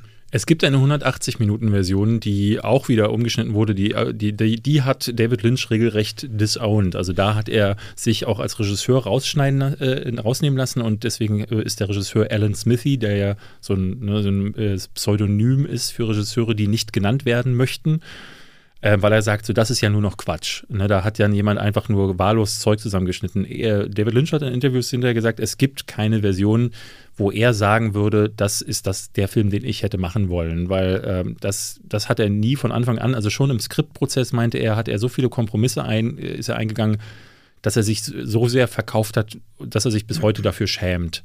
Und deswegen ist das halt einfach nicht der, der Film, den man wollte. Es ist auch ein Flop geworden. Und es ist auch irgendwie verständlich so. Ich, ich muss sagen, er hat so, er hat Sachen wie zum Beispiel das Design, das finde ich nicht schlecht. Ich finde das im neuen Film sehr viel kohärenter ähm, weil Denis Villeneuve sich über die Welt wirklich Gedanken gemacht hat. Hier ist alles noch sehr bunt oder sehr düster. Bei den Hakonnen ist es auf der einen Seite draußen hast du das Gefühl, es sieht aus wie ein Alienplanet. Drinnen sieht es aus wie in so einer Pop-Art-Deko-Nummer. Das ist ganz komisch. Beim Imperator ist Sitten für die Skyline von New York City zu sehen. Ja. Ich auch fragst, was ist das wie denn? So wie Coruscant, äh, Coruscant Dann wiederum war ich überrascht, wie gut es aber aussieht, wenn so ein Raumschiff landet und dann laufen sie unter diesen riesen Raumschiffen lang. Das sah wieder ganz gut aus. Mhm. Also ich hatte schon das Gefühl, dass sie mit ihren Mitteln, wir haben ja auch darüber geredet, was die 90er Jahre für die CGI-Technik bedeutet haben. Und da sind wir ja mit dem Film noch nicht, weil wir noch Anfang der 80er sind. Manche Sachen sind wirklich äh, gelungen und andere sehen äh, so aus, als hätte man, also wenn du überlegst, er hat einen Fünf-Stunden-Film gemacht, hätte man vorher einen richtigen Fahrplan gehabt, wie viel mehr Geld man hätte in diese zweieinhalb Stunden stecken können mhm. und wie viel Budget letztendlich dem, dem, dem Messer oder der, der Schere zum Opfer gefallen ist bei diesem Film. Ja, wie bitter, ne? Unglaublich. Also äh, Patrick Stewart hat hinter in Interviews immer wieder erzählt, dass es äh, jeder Schauspieler hat mindestens zwei große Szenenabfolgen, abfolgen, also so richtig so lange Sachen äh, gedreht, die hinterher gar nicht mehr zu sehen waren und die äh, völlig rausgeflogen sind. Und das ist verständlich. Also der Film ist bei, ich glaube, bei Minute 50 ist der Film da, wo Denis Villeneuves Version endet. Also es gibt nee, dann. viel später. Viel später? Ja, ich habe gestern noch, also ich habe ja gestern geguckt, genau drauf geschaut. Ich glaube, der Film von, von, von Finn, äh, Lynch hat nur noch 40 oder 50 Minuten Laufzeit ah, okay. da, wo wir ihn öffnen. Also, also äh, ich, ich, hatte, ich, ich war mir nicht mehr sicher, ähm, ob der erste Part so schnell heruntergenudelt wird, aber nee, das ist es gar nicht. Da gibt es so absurde Sequenzen zum Beispiel. Es gibt äh, im neuen Film wie im alten Film ein Training, wo er äh, quasi ne, diese Schilde das erste Mal auch eingeführt werden. Und die sehen wirklich drollig aus. Es ist wie Tron in Scheiße. Also wenn du es rückwärts guckst, so wie ich jetzt, dann Lynch nach, nach ja, ja. Äh, Villeneuve, dann denkst du, äh, du guckst eine Asylum-Version Ja. von ist richtig übel. Also diese Szene. Ich finde auch die zweite Hälfte ist stärker von dem Lynch-Film als die, also Ja. die zweite wird wesentlich stärker, weil es dann eben, und das ist jetzt so ein bisschen, da müssen wir uns jetzt mal auch verständigen, reden wir über Inhalte oder nicht, weil alles, was in der zweiten Hälfte von Lynch vorkommt, wird irgendwann, der heißt überhaupt nicht Lynch, das klingt total blöd, wie ich sage. Lynch. Lynch, klingt irgendwie komisch. Ist ja ein Spoiler auf das, was nach Villeneuve wahrscheinlich kommt. Du bist mal irgendwie, ich habe keine richtige Haltung dazu gerade, ehrlicherweise. Ja, na, wir können es ja zumindest andeuten. Also, ähm, also eine Sache, die man klar erwähnen muss und die ich auch sehr, sehr stark, und wir können ja gleich dann mal zur äh, äh, Villeneuve-Version kommen, äh, die ich sehr, sehr stark daran finde, in der Origin im, im Buch ist diese, wird diese ganze Sache mit diesem, mit dieser Messias-Rolle ja stark hinterfragt, beziehungsweise sogar eher kritisiert. Also Frank Herbert hat dieses ganze, äh, dieses Helden, dieses Gottkomplex-Ding ähm, von diesem einen Retter, von dem White Savior auch, wenn man so will, ähm, äh, hat, sah er sehr kritisch. Und das wird im neuen De- Denis Villeneuve-Film auch aufgegriffen. Also Paul Atreides hat die ganze Zeit das Gefühl so, ne, äh, nicht, dass er er der heilige Messias, der Erretter ist, sondern äh, eher, dass es eine Ideologie gibt- die anderen eingepflanzt wurde. Alle Leute sagen ihm ständig, er sei der Erlöser. Und dann kommt er auf Arrakis an und dann wird er angebetet, weil auch diese Leute quasi eingepflanzt bekommen haben von den Bene Gesserit, ähm, so einer, so einer sektenähnlichen, ähm, ja, was ist das, so ein Hexenkult, würde ich fast sagen. Ne, er ist Teil eines großen universellen Plans und, ne, und das, und das Kann sich dem nicht entziehen. Kann sich dem nicht entziehen und hat dann auch Visionen davon, dass er äh, quasi einen heiligen Krieg losstößt, der in seinem Namen geführt wird, was ja auch wieder eine Anspielung auf, den, auf das Christentum zum Beispiel ist oder auch andere Religionen, was ein sehr, sehr starker Punkt ist, den die Dune-Bücher und Was Film, ich bei Villeneuve sehr spannend finde, du hast, du hast noch zusätzlich das Nachhaltigkeitsthema, aber das ganze religiöse Thema wird nicht am christlichen Glauben bei ihm Nee. festgemacht. Bei Lynch ganz klar, da heißt es dann Gott. Genau. Ja, und das ist sehr biblisch unterlaufen und das fand ich ziemlich schwach, Und weil gerade weil das gra- Ende, Ende ist ja zum Beispiel eins, das äh, äh, im Buch völlig falsch ist. Am Ende von, von äh, der Lynch-Version hat entwickelt Paul Atreides gottgleiche Kräfte, die er gar nicht hat im Buch. Die zu dem Zeitpunkt, äh, ne, also man kann sagen, die letzte Einstellung ist, er lässt es regnen. Das passiert nicht. Das äh, äh, gibt es in den Büchern nicht. Und die Lynch-Version oder die Produzenten haben sich dafür entschlossen, das so zu machen, um dem quasi so ein um diese Messias-Story, ne, weil damals hat man die, hat man halt gesagt, wir führen einen Messias ein, ja, dann muss der das am Ende ja auch sein. Und das den ist Sand teilen können. Ja, aber nee, das ist das Starke im Buch, dass er eben eben kein Mess- Messias sein möchte und dass er zu einem gemacht wird und äh, was die eben die kritischen Aspekte daran sind und das ist noch der größte Fehler äh, der, der Lynch-Version, wie ich finde. Aber so ein, so ein, das merkst du ja bei der Denis Villeneuve-Variante, wie stark das Tim Timothy Chalamet spielt. Für so einen inneren Kampf einer Figur brauchst du Zeit. Den zu zeigen. Ja. Wo kommt die Figur hin? Wo soll sie anscheinend hin? Und wie verhält sie sich zu diesem Weg? Und wenn du natürlich niemand Zeit lässt, wie bei Lynch, und krieg- kriegst auch noch einen Schauspieler an der Hand, der, der kann es nicht abbilden. Ja, ja. Er kann es nicht abbilden. Dann äh, funktioniert das einfach nicht. Ich, ich, mhm. Ja, nee, also ich fand die Lynch-Variante, ich heute meine Kritik, also jetzt zwei Tage nach. Also könnt ihr euch könnt ihr euch bei Netflix angucken? Ähm, Echt? Ich habe ihn gekauft. In, du, du kannst ihn sogar bei YouTube gucken, gibt's ihn auch auf Deutsch. Wirklich? Äh, ja, gibt's ihn auch äh, und bei Netflix, glaube ich. Ich habe ihn bei Netflix geschaut. Oh, ich habe ihn mir gekauft. Ich will noch ganz kurz komplettieren, weil danach war noch nicht Schluss. Um 2000, es hat noch wirklich mehrere Jahr, Jahre gedauert. Es ist ja immer so nach so einem Computerspiele gab es dann auch in den es 90ern. gab Videospiele, Ne? genau. Ähm, mein erstes Videospiel war tatsächlich Dune 2 von Westwood, äh, wo du, und das finde ich so drollig jetzt auch, ähm, die haben ja damals ihre Einheiten ähm, unter anderem auf dem Lynch-Film basieren lassen. Und jetzt erkennst du aber trotzdem Sachen wie den Ornithopter, den erkennst du wieder äh, als jemand wie ich, der die Bücher nicht gelesen hat und nur den Lynch-Film kannte, aber das Spiel halt rauf und runter gespielt hat. Es ist so schön zu sehen. Die, die äh, Spice-Silos und dann, dass die Ernter von den Carry-Alls abgeholt werden und so. Das ist wirklich drollig, ähm, das irgendwie so für mich zu sehen. Es gab aber 2000, 2003 hat der Science-Fiction-Channel dann gesagt, wir machen eine Miniserie äh, aus dem ersten Dune und er hat noch zwei, drei Jahre später kam Children of Dune habe ich nie gesehen, hat mich nicht so interessiert, sah Cypher Channel mäßig relativ billig aus, hat, konnte ich nichts mit anfangen und dann hatte 2008 Paramount sich die Rechte daran gesichert und wollte da einen Film draus machen. Das ist dann aber schon in der Planungsphase 2011 so ungefähr ähm, kaputt gegangen und dann hat jetzt Legendary Films gesagt, wir wollen die Rechte haben und Denis Villeneuve hat es gemacht und jetzt kommen wir zu dem Film, wo wir schon angeteased haben, wo wir beide wahnsinnig begeistert waren. Willst du anfangen? Ich habe mir das ja bei der Kritik alles so von der Seele geredet. Dann habe ich immer das Gefühl, ich bin so leer und kann das nicht noch Ist bei mir auch kann so, das ja. nicht so aufgreifen. Das heißt, wenn ihr unsere erste komplette Aussage jeweils zu dem Film haben wollt, dann müssen wir euch auf diese Kanäle verweisen. Aber zusammen darüber geredet haben wir in der Form äh, ja noch nicht, nachdem wir ihn auch ein zweites Mal gesehen haben. Vorneweg, wir haben den in der Originalsprache mit Untertiteln in einer sehr gro auf einer großen äh, Leinwand mit Atmos gesehen und dann in Deutsch im IMAX. Äh, also zwei sehr unterschiedliche unterschiedliche und dennoch sehr bombastische Erlebnisse. Und in 2D, ich werde immer wieder Alles gefragt. 2D, 3D finde ich total, dumm. ich will, 3D finde ich unglaublich Ja, nervig. weg. 3D ist für mich keine Option, ähm, ja. Also der wirkt auch so, ich hatte viele, viele Fragen bekommen auf Instagram, auf äh, YouTube, äh, soll ich lieber 2D, soll ich lieber 3D? Geht immer in 2D, weil diese Filme, das ist, macht keinen Sinn. Ja, also es macht das Bild immer dunkler. Du hast immer irgendwie einen Rand der Brille ringsrum. Würde ich Ja. auf gar keinen. Es ist, das löst sich zu sehr von der Leinwand. Okay, also Denis Villeneuve, vielleicht zu der Vorgeschichte, wo du gerade bei Vorgeschichten bist, wollte seit 40 Jahren diesen Film machen. Seinen Jugend, seinen Kindheits-Jugendtraum, seitdem der Filme äh, guckt. Und der inszeniert hier ein, ein, ähm, ein Epos, was sowohl bombastisch als auch künstlerisch höchsten Ansprüchen genügt.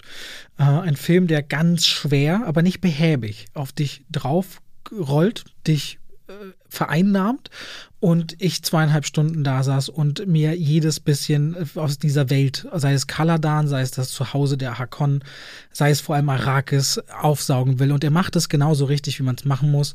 Er beginnt damit, diesen Helden über Paul Atreides zu zeigen, wo kommt er her, was wird von ihm erwartet. Und vor allem deckt er erstmal seinen Weg auf und seine Verpflichtung gegenüber dem, der Herkunft seines Vaters, dem Herzog.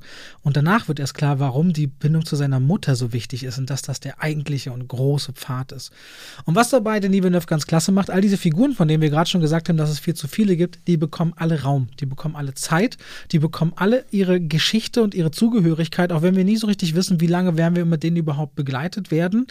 Und dann ist es ganz krass, dieses Set-Design. Diese, also ob das der Ornikopter ist, von dem du redest, ob das die Raumschiffe sind, alles wirkt so groß und dieses gleißende Licht auf Arrakis wirkt so, dass du innerhalb von Stunden dort verdursten und austrocknen würdest. Das Sounddesign von Hans Zimmer, der extra Tenet nicht gemacht hat mit Christopher Nolan, um Dune zu machen. Das ist ein ganz anderes Level, als man sonst von ihm kennt.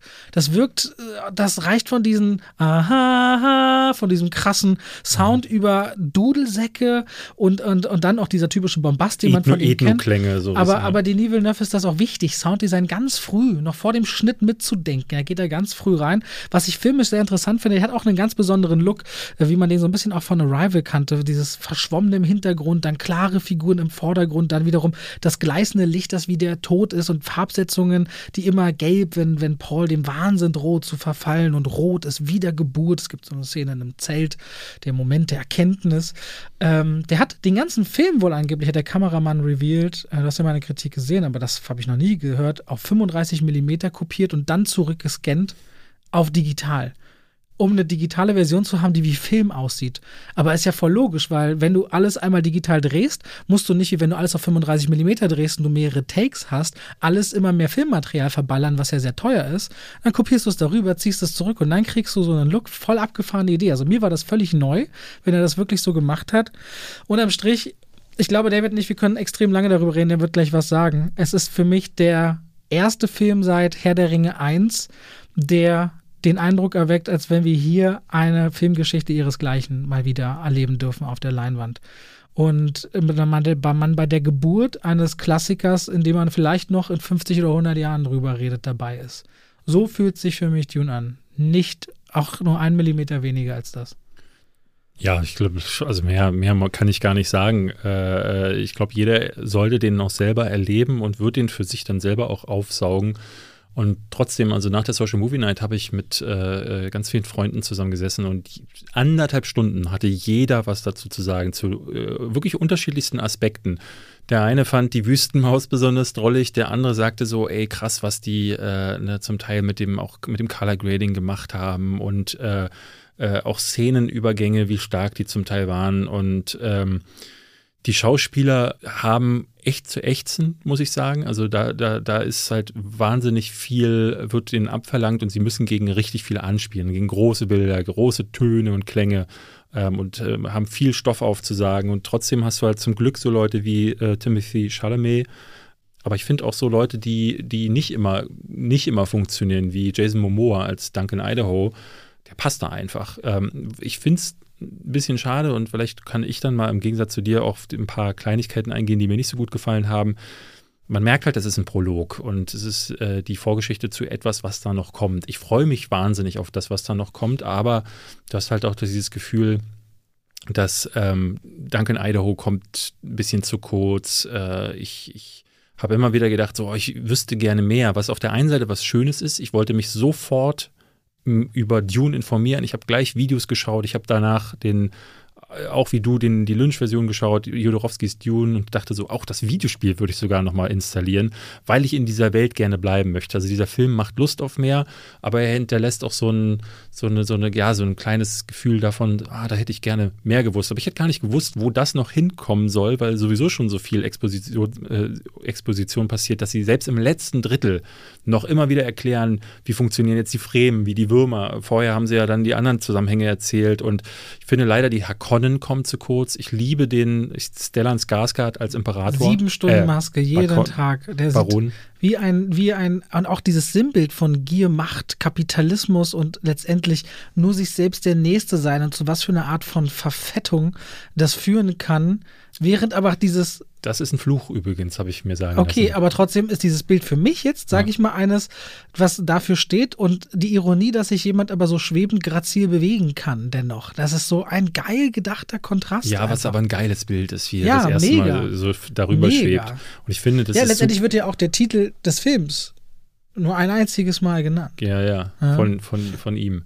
Ähm, ich finde, das Design ist so ein bisschen, äh, warum leben die Hakon ausgerechnet auf einem Planeten, wo du Depressionen bekommst, wenn du nur daneben stehst. äh, das habe ich nicht ganz verstanden. Ich glaube, wenn es dein Zuhause ist, ist das dein Standardlevel. Dann bist du ja nicht schlecht depressiv. Ja, Man muss sich eher fragen, wie sieht ein depressiver Hakonne aus? Ja. Dann? Naja, Dave Bautista zum Beispiel sieht aus wie einer und der läuft halt wirklich nur dreimal durchs Bild. Also der bekommt nicht viel zu tun. Und man kann dann nur hoffen, dass der zweite Teil damit mehr anzufangen weiß. Aber ich dachte dann immer wieder so, mh, hm, schade. Aber das, das gilt auch für viele, also auch ja. Javier Bardem. Oder Zendaya dreht sich dreimal in, den, in, in, in die Sonne.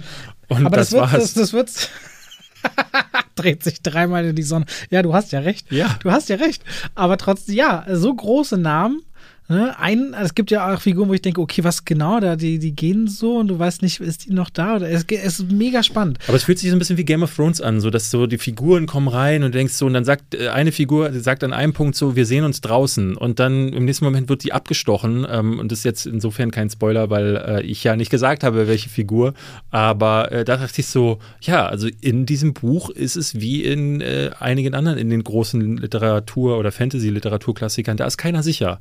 Und das machte mir Spaß. Also diese. Ja, weil du auch das Gefühl hast nach einer Exposition, okay, jetzt haben sie sich hier 15 Minuten bemüht zu erklären, wer das ist. Jetzt ist die Person weg. Wie soll das denn jetzt ja, ja, gehen? genau. Ne? Man, das macht ja keinen Sinn. Und das fand ich gut. Und das, ähm, ja, es ist mir ein bisschen zu viel Exposition an einer Stelle gewesen. Oder anders, ich hätte es mir vielleicht ein bisschen mehr gewünscht. Und da hätte ich Denis Villeneuve eigentlich mehr zugetraut.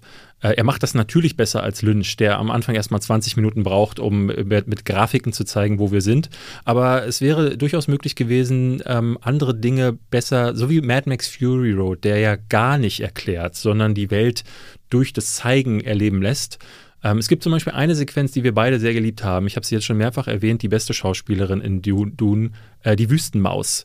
Es gibt so eine kleine Wüstenmaus, die springt ins Bild und äh, es wird in einer Szene gezeigt, wie äh, die Welt, also oder wie die Flau Flora und Fauna von Dune funktionieren oder von Arrakis funktionieren. Diese kleinen Wüstenmäuse, die sammeln nämlich den Tau, der sich auf ihren großen Ohren sammelt, den streichen sie mit den Fingern äh, runter zu, zu ihrem Mund und es äh, das lässt der einfach so geschehen in so einem Moment und denkst so, okay, das zeigt, der zeigt der einfach, das hätte ja auch passieren können, dass einer sagt, übrigens gibt es Wüstenmäuse und die leben so und so und das machen sie richtig gut, wie ich finde. Und das hätte ich bei anderen Momenten einfach noch mehr mir gewünscht, wenn das vielleicht auch einfach durch Erleben passiert wäre. Da macht es halt Villeneuve so genial, das Thema Nachhaltigkeit oder der Umgang mit Ressourcen immer beiläufig mitzunehmen. Der hebt da nicht den Zeigefinger, mhm. weil dieser Planet und diese Alternativlosigkeit, nämlich den Hitzetod zu sterben, die ist einfach da. Da braucht man gar nicht mehr darüber mhm. reden. Das mal, und auch die Welt, wie sie aussieht, also die Stadt, die sich die Hakonnen erbaut haben und in die die Atreides kommen, die sieht eben aus wie, wie, wie, wie Panzer, die äh, zu Gebäuden gemacht wurden. Ja. Mit meterdicken Wänden, um sich gegen die Außenwelt abzuschirmen. Ja, aber, du siehst, du, aber du siehst, äh, Villeneuve ist so ein Mann, der wirklich ein, äh, wirklich ein, ich will nicht sagen Gelehrter, aber das ist einer, der ähm, ne, so die philosophischen Ansätze damit reinbringt, der das Thema äh, Religion, dieses, dieses Messias-Ding aus dem Buch mit aufgreift, der äh, über äh, Korruption, über äh, ne, wie auch heute Staatssysteme funktionieren und äh, das alles mit reinbringt, das wirken lassen kann, trotzdem sich auf die Figuren äh, konzentrieren äh, äh, kann und das große Spektakel darüber hinaus nicht äh, vergisst, das dann trotzdem knallt wie Sau. Also der erste Moment, wo der Wurm aus dem Boden bricht, ist einfach ein Brett. Das ist unfassbar. So eine ähnliche Szene gibt es auch im ersten Dune, aber hier ist es natürlich unfassbar inszeniert. Und ab diesem Moment, finde ich, hört der nicht mehr auf, krass zu sein ich fand schon, noch bevor das Warner-Logo kommt, mhm. hat der Film ein, äh, macht ein, macht ein, ein Intro, einen, einen dreisekündigen Moment, wo ich dachte, ah, was ist denn jetzt passiert? Nur durch Sound, ne? Ich bin sofort da. Ja. Ich bin sofort da. Aber das habe ich schon lange nicht mehr. Erlebt. Ja, ja. Und der lässt sich, der lässt sich nicht los bis zum Schluss. Überhaupt nicht. Und vor allem, wir haben ihn ja beide zweimal gesehen. Ich habe beim zweiten Mal sehen immer noch so viele Momente nochmal sehen wollen, auch erst erkannt. Also Dinge, wo ich dachte, dieser kleine zwei, drei sekündige Shot, was das eigentlich bedeutet. Ich habe noch so viele Dinge äh, mir zusätzlich ansehen wollen. Das ist, glaube ich, das erste Mal, dass es mich so sehr packt, in dieser, aus dieser Welt so viel mitzunehmen. Es fühlt sich, mein Vater war bei der Social Movie Night und der ist ein bisschen, der sagt sowas, äh, sagt, sagt halt so, Star Wars ist für mich Kindergarten, ist so Kinderkram, so mit Piu Piu. Hat er recht, sympathischer Mann. Ist so, ist so Kindergarten. Ja. Ich gesagt, Vati, ich verstehe dich ein Stück weit, aber ähm, halt die ähm, Schnauze. Kann ich nicht sagen. So. Wenn ich das sage, dann bekommen sie mich mit Fackeln besuchen ungefähr.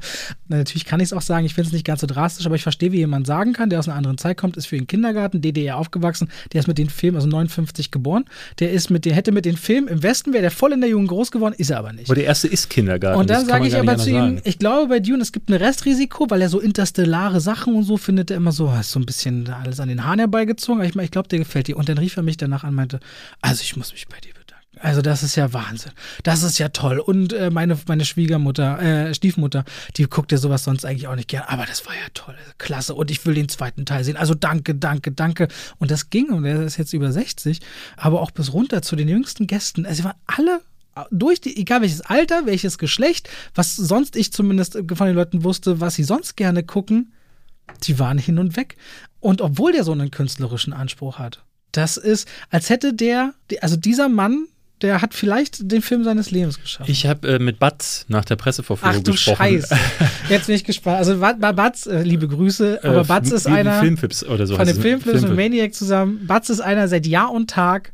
Wenn der sagt, ja, das war okay, dann muss das ein Bombenfilm ja. gewesen sein. Und also so Batz, ist die Batz kam raus und sagte so, ah, nee, also das Design, mh, hm, nee, das fand ja alles, alles war so Beton und nee, das war eben viel zu viel erklären und das war ja wie ein Fußballkommentar, ne? Also, äh, wo der Wurm rauskommt, äh, gibt es die ganze Zeit äh, äh, so und jetzt ist da hinten der Ernter und jetzt wird der abgeholt und dadurch erklären sie halt, ähm, ne, die, die Abläufe. Die Atreides kommen ja an auf diesem Planeten, wissen noch nicht, wie läuft das ab und äh, eine der Figuren erklärt halt, wie läuft es denn ab? Wie wird geerntet? Was? Da hinten kommt ein Wurm. Wie wird jetzt vorgegangen? Und er meinte, das ist ja wie ein Fußballkommentar. Das ist ja, als würde dann da, ne? Und ich dachte, er hat nicht Unrecht, aber es ist natürlich, ach, warum sieht man das nur so? Aber ich hatte bei ihm, selbst bei ihm das Gefühl, dass er ähm, er musste schon suchen. Er, er musste, musste, schon suchen, er musste was suchen ihm nicht gefällt. und ich glaube, ihm hat es auch trotzdem, äh, trotzdem Spaß gemacht. Und wenn Batz schon suchen muss und nicht rauskommt, so, äh, dann ist das, also äh, größeres Lob kann es ja. für den Film nicht geben. Er mag Batz gerne, aber du siehst ihn immer auch, also unter den Glücksbärchis hätte er wahrscheinlich irgendwie, irgendwie immer so was Grummeliges ja. dabei. Er ist ein lieber Typ. Er hätte, er, statt irgendeinem Herzen oder einer Blume hat er ein schwarzes Loch auf dem Bauch.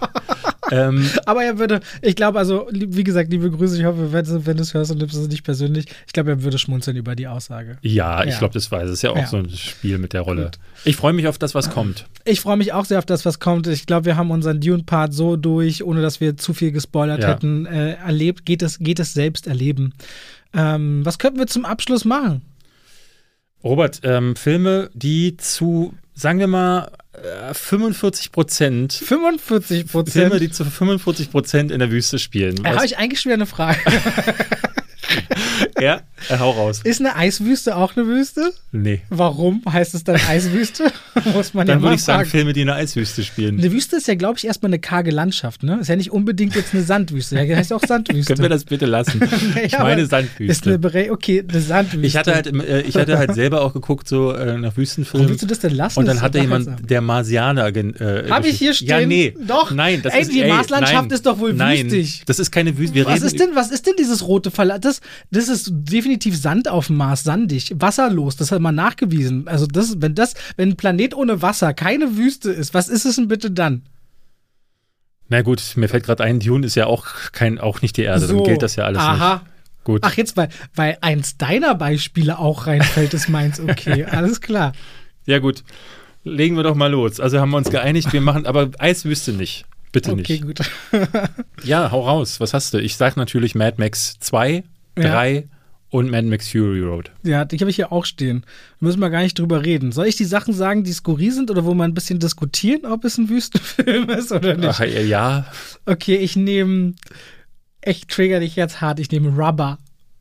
Weil es ist einer Ja. der coolsten Trash-Filme und Ja. das ist ein Killerreifen, der, glaube ich, durch Texas fährt oder so eine Ecke und Leute mit Vibrationen tötet. ja, das gilt. Das ist also, der spielt super viele. Also äh, äh, ich, für mich ist selbst sowas wie Palm Springs ein Wüstenfilm, weil Da hast du voll recht. der spielt Ja. natürlich, also ist klar, es ist viel in so einem Resort, wo dann geheiratet wird, aber drumherum Nö, ist der alles spielt voll in der Wüste. Das ist in Nevada. Und Nevada ist eine wirkliche Wüste.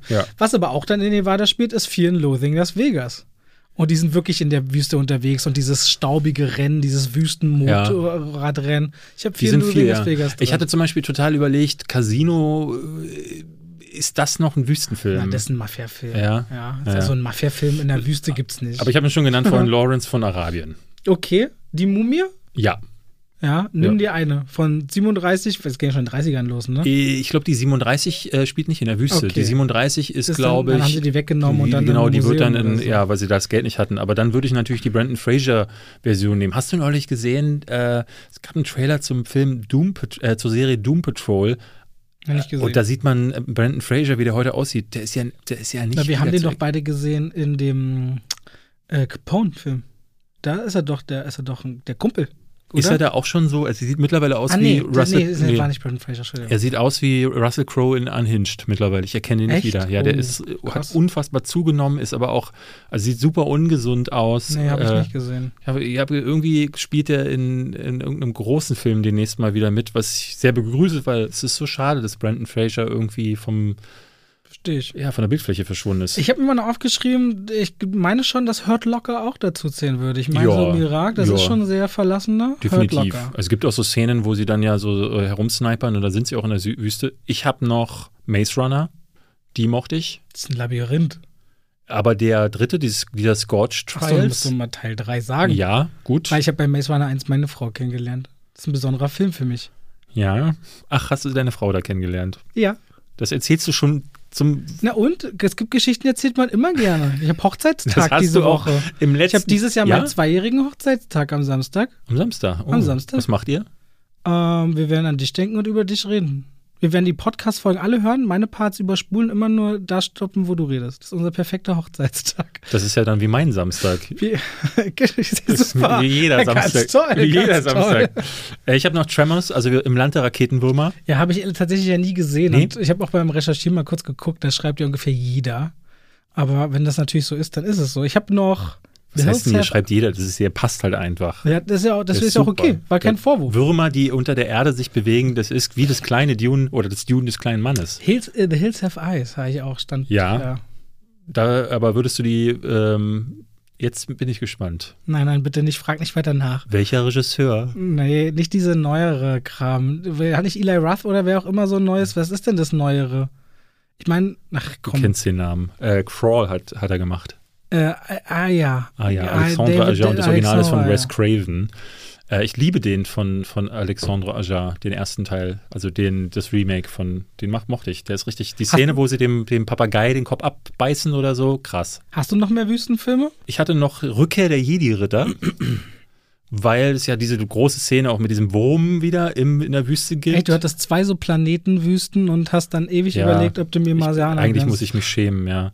Aber der wichtigste Wüstenfilm aller Zeiten ist Asterix und Cleo Cleopatra. Stimmt voll. Ja, Oh, so Animationswüstenfilm habe ich gar nicht gedacht. siehst du? Dann nehme ich noch, äh, den fand ich nämlich richtig cool, der mit dem Chamäleon. Äh, Rango. Rango. Ja, Rango? Kann ich da auch mit. Aber den habe ich nicht gesehen, da weiß ich nicht, ob der gut war. Fand ich cool. Okay, dann So. haben wir unsere Wüstenfilme für euch. Ihr könnt wieder immer gerne sagen, ich kriege ja jede Woche Nachrichten so, wie kann man vergessen, das natürlich, ganz klar, neulich bei den Sportfilmen auch wieder.